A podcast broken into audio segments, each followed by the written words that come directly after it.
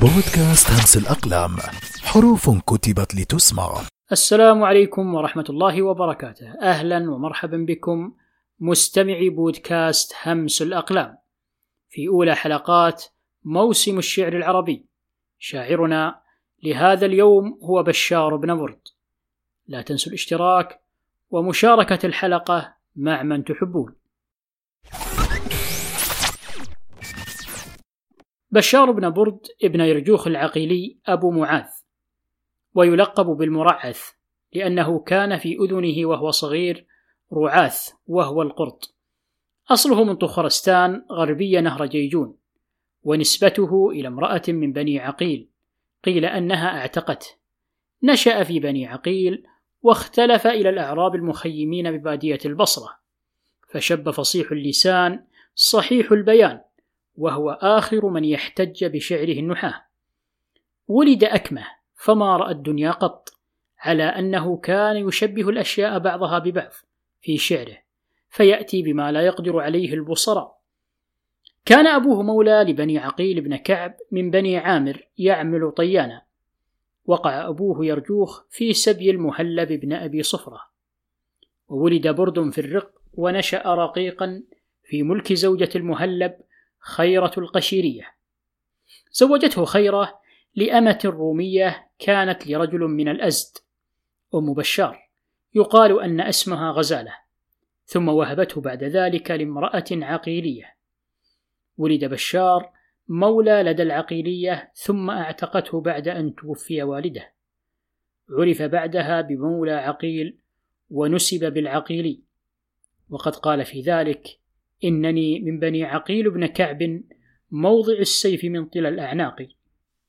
ولد على مقربة من البصرة وكان ضخما طويلا عظيم الخلق كريه المنظر سيء الخلق برم بالحياة بذيء الكلام والهجاء خليعا ماجنا شعوبيا متعصبا للفرس مزدر للعرب متهكم على أساليبهم ومفاخراتهم. أدرك الدولتين الأموية والعباسية. عاصر جرير والفرزدق وهجا أولهما. امتاز بكثرة شعره ومعظمه في فنون المدح والهجاء والفخر والغزل والحكم. ومن شعره البيت المشهور هل تعلمين وراء الحب منزلة تدني إليك فإن الحب أقصاني؟ وقوله أنا والله أشتهي سحر عينيك وأخشى مصارع العشاق.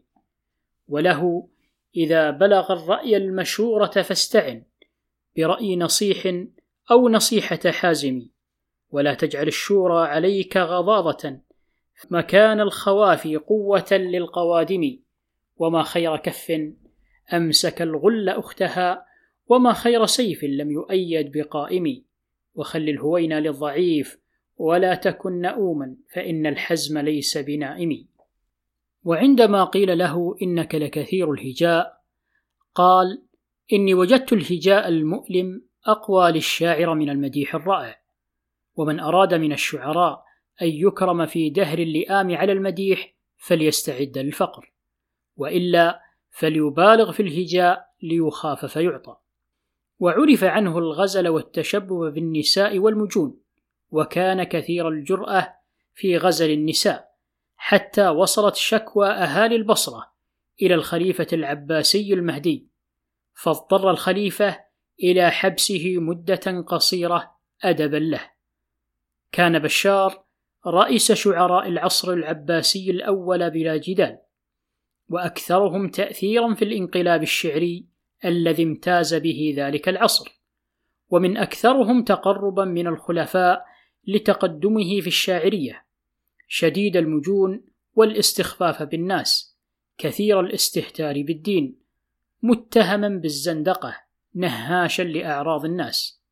وكان يدين بدين الخوارج وبقيت الزندقة وبشار دون رأي قاطع وهو يتلون بشعره مع القولين فهو القائل كيف يبكي لمحبس في طلولي من سيقضي لحبس يوم طويل إن في البعث والحساب لشغل عن وقوف بكل رسم محيل وهو القائل الأرض مظلمة والنار مشرقة والنار معبودة مذ كانت النار. وكان بشار شعوبيا يكره العرب ويرى أن الفرس أفضل منهم.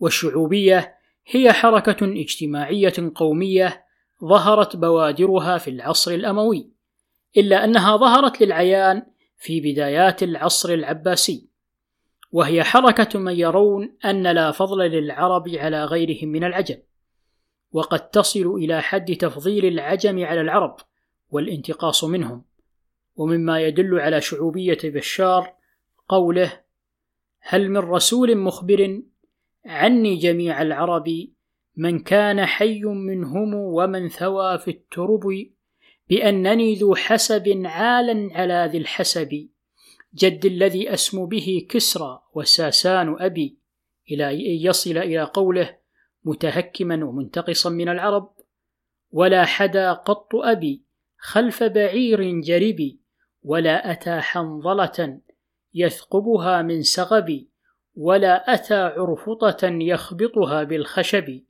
ولا شوينا ورلا منضنضا بالذنب ولا تقصعت ولا أكلت ضب الحزب. عاش بشار بن برد ما يقرب من سبعين عاما قبل أن يقتله الخليفة العباسي المهدي متهما إياه بالزندقة. وكان بشار إلى جانب جرأته في غزله يهجو من لا يعطيه. وكان قد مدح الخليفة المهدي فمنعه الجائزة. فاغتاظ الشاعر وقال فيه البيتين الشهيرين خليفة يلعب بالدبوق والصولجان إلى آخر الأبيات. أنشد البيتين أمام يونس بن حبيب النحوي فسعى به إلى وزير الخليفة يعقوب بن داود وكان بشار قد هجا يعقوب قائلا بني أمية هبوا طال نومكم إن الخليفة يعقوب بن داود ضاعت خلافتكم يا قوم فالتمسوا. خليفة الله بين الناي والعود. كان ابن داود ينتظر الفرصة فأسرع إلى الخليفة. يا أمير المؤمنين إن هذا الأعمى الملحد الزنديق بشارا قد هجاك. قال بأي شيء؟ أجابه قائلا بما لا ينطق به لساني ولا يتوهمه فكري.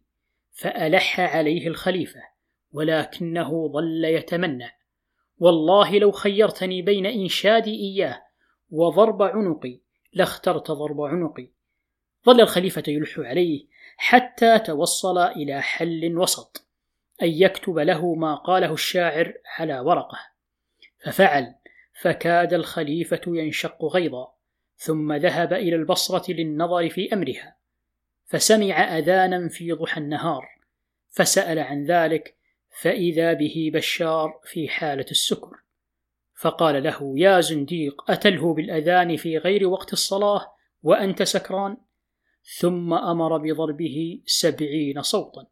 ونختار لكم من روائع بشار هذه القصيدة ذائعة الصيت. جفا وده فازور أو مل صاحبه وأزرى به ألا يزال يعاتبه. خليلي لا تستنكر لوعة الهوى ولا سلوة المحزون شطت حبائبه. شفى النفس ما يلقى بعبدة عينه وما كان يلقى قلبه وطبائبه. فأقصر عرزام الفؤاد وإنما يميل به مس الهوى فيطالبه. إذا كان ذواقا أخوك من الهوى موجهة في كل أوب ركائبه. فخل له وجه الفراق ولا تكن. مطية رحال كثير مذاهبه.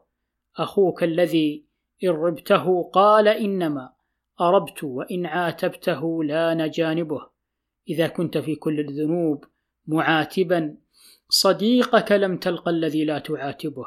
فعش واحدا. أوصل أخاك فإنه مقارف ذنبا مرة ومجانبه.